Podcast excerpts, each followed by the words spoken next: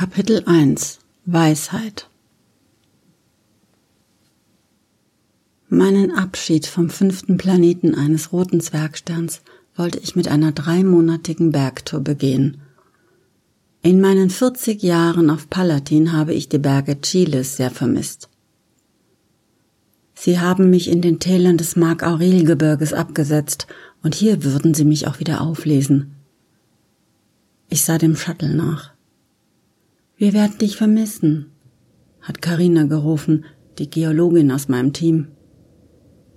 Dann hat sie gewartet, dass ich ich euch auch rufe, aber ich wollte nicht lügen. Ich winkte kurz, drehte mich um und genoss die Landschaft. Menschenleer. Knietief stand ich im Gras, dessen Saat im gleichen Raumschiff angekommen war wie ich. Unser Terraforming hat viel erreicht. Die Atmosphäre war seit zehn Jahren atembar. Der Himmel wurde Jahr für Jahr blauer. Wenn ich nach 80 Jahren Schlaf wieder auf der Erde landen werde, wird das erste Raumschiff mit richtigen Siedlern auf dem Weg hierher sein. Jetzt aber stehe ich allein in diesem Gebirge. Noch sind nur die Tiller überwuchert mit unseren Flechten, Gräsern und Pilzen als sich hier vor fünf Milliarden Jahren die Kontinentalplatten trafen, trieb es das Gestein schroff in den Himmel. Damals regnete es Schwefelsäure und heute liegen vor mir sanfte Berghügel, die türkisfarben leuchten. Ich beginne den Aufstieg. Der Name des Berges ist egal. Unsere Manie, die Planeten des Systems nach den Hügeln Roms zu benennen und alle Orte nach römischen Persönlichkeiten, ist im Grunde imperialistisch.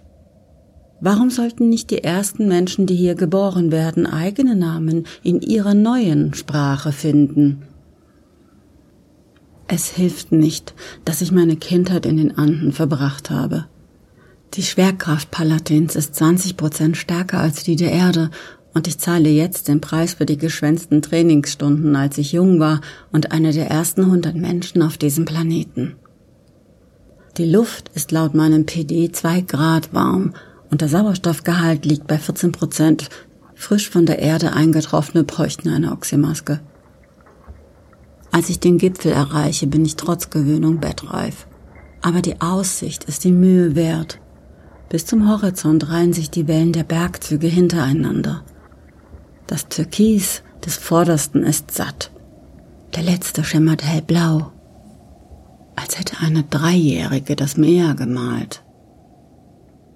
Hinter dem Gebirge schiebt sich der Querinal maigrün über den Himmel, verfolgt vom ockerfarbenen Viminal, der deutlich langsamer ist.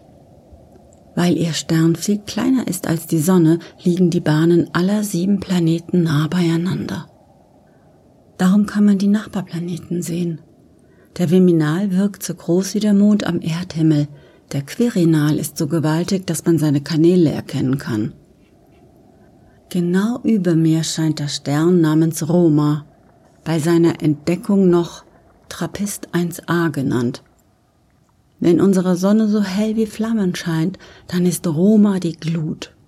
Ein rot-oranger Leuchtball ist sie, es besteht keine Gefahr für die Netzhaut, sie unbeschützt zu betrachten. Palatin hat wie die Erde einen Kern aus flüssigem Eisen. Wegen der Nähe der anderen Planeten und der Geschwindigkeit, mit der sie ihren kleinen Stern umkreisen, wird er ununterbrochen gestaucht und gezogen. An den Abständen zwischen den Gipfeln lässt sich diese Bewegung beobachten, wenn man Geduld mitbringt. Karinas Doktorandin hat aus Aufnahmen des Satelliten ein zeitgerafftes Video geschnitten. Palatin hat einen Puls, hat sie stolz gesagt. Er atmet, habe ich gedacht. Unser Planet atmet. Ich aktiviere das Teleskop in meiner Brille, weil ich in der Ferne einen weißen Punkt entdecke. Ein Gaxo, es war, glaube ich, Leonov, der vor 20 Jahren das erste auf den Bildern einer Throne entdeckte. Palatin-Gespenster hat er sie getauft, denn sie sind fast durchsichtig. Laura hat zum ersten Mal eines leibhaftig gesehen und dokumentiert. Sie hat ihr Aussehen mit dem eines schneeweißen Baby-Axolotls verglichen. Aus Gespenster-Axolotl wurde Gaxo. Eine Ähnlichkeit zu diesen Lurchen aus Mexiko ist erkennbar, doch die Eingeborenen des Palatins gehen aufrecht und sind an die 20 Meter hoch. Ihr flacher Kopf macht davon ein Drittel aus. Das Spektrometer berechnet für die Gaxus eine Dichte von 1,98 Kilogramm pro Kubikmeter. Kein Messfehler. Ein Äquivalent für diese Dichte auf der Meereshöhe der Erde wäre Lachgas. Gaxos sind lebende Zeppeline. Durch das Teleskop scheint es nur zu flanieren. Bei bloßem Auge erkennt man die wahre Geschwindigkeit. Es wirbelt roten Staub auf, die Überreste der Pilzkolonien, die für uns Menschen den Sauerstoff produzieren. Dann steht es vor mir. Ich blicke in zwei schwarze Kugeln, groß wie Wasserbälle, direkt an der Spitze des Kopfes. Der Körper ist wie Milch, in der rote und blaue Wollbälle treiben. Wir haben keine Hypothese, wie der Stoffwechselhaushalt des Gaxus funktioniert. Auf dem ganzen Planeten gibt es nur zwölf Exemplare. Ich kann kein Maul erkennen, aber ich befürchte auch nicht im nächsten Moment verschlungen zu werden. Ich empfinde keine Angst beim Anblick des Riesengeschöpfs, in dessen Handflächen mein ganzer Körper Platz fände. Ich rufe, du nimmst mir die Sicht. Sein Kopf neigt sich, die Augenbälle kommen mir näher, eine Hand nähert sich, ein Finger berührt sanft meine Nase. Das ist keine Gaswolke, die mich berührt. Es fühlt sich an wie ein menschlicher Finger, die Oberfläche warm wie Haut. Lass du suchen oben auf Berg. Das sind die ersten Worte, die jemals ein Gaxo gesprochen hat. Hätten wir vor 60 Jahren, als die ersten Forscher landeten, gewusst, dass Palatin intelligente Einwohner hat, wäre das Terraforming niemals genehmigt worden. Ich würde immer noch alleine in Lampe meine Pilze züchten, wenn ich nicht schon längst in der geschlossenen gelandet wäre. Was ich auf dem Berg suche? Mensch nicht gehen oben Berg. Berg groß, Mensch klein. Du gesund, Mensch? Ich genieße die Aussicht. Du mögen sehen? Ja, dein Planet ist wunderschön. Du mögen sehen, Planet. Planet froh. Einverständnis. Du bist meiner Meinung? Ich bin Meinung deiner. Woher kannst du meine Sprache? Sprache sind in deinem Kopf. Viele Sprache.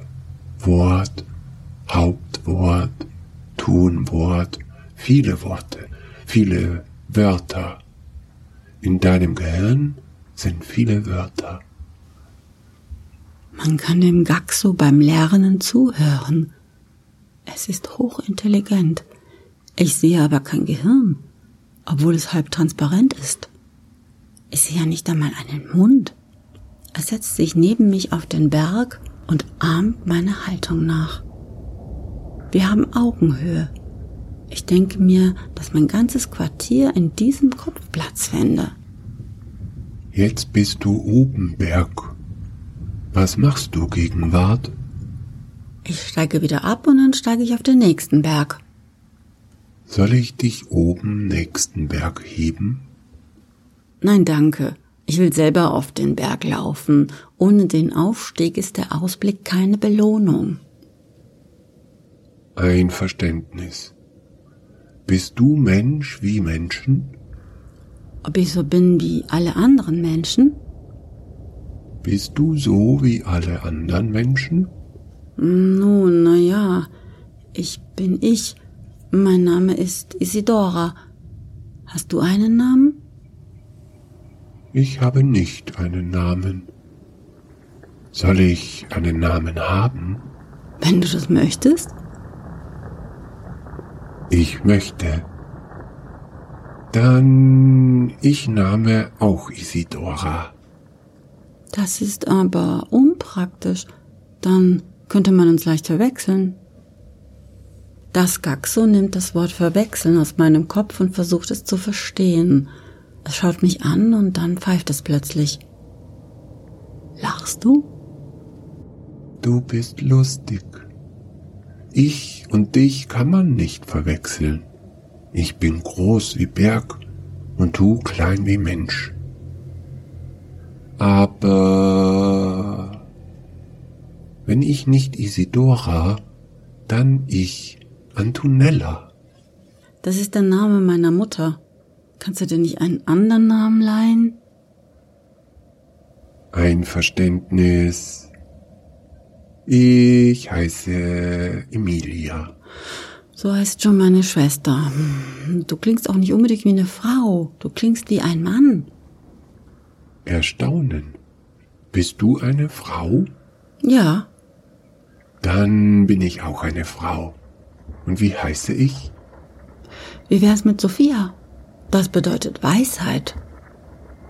Einverständnis. Du bist Isidora. Ich bin Sophia.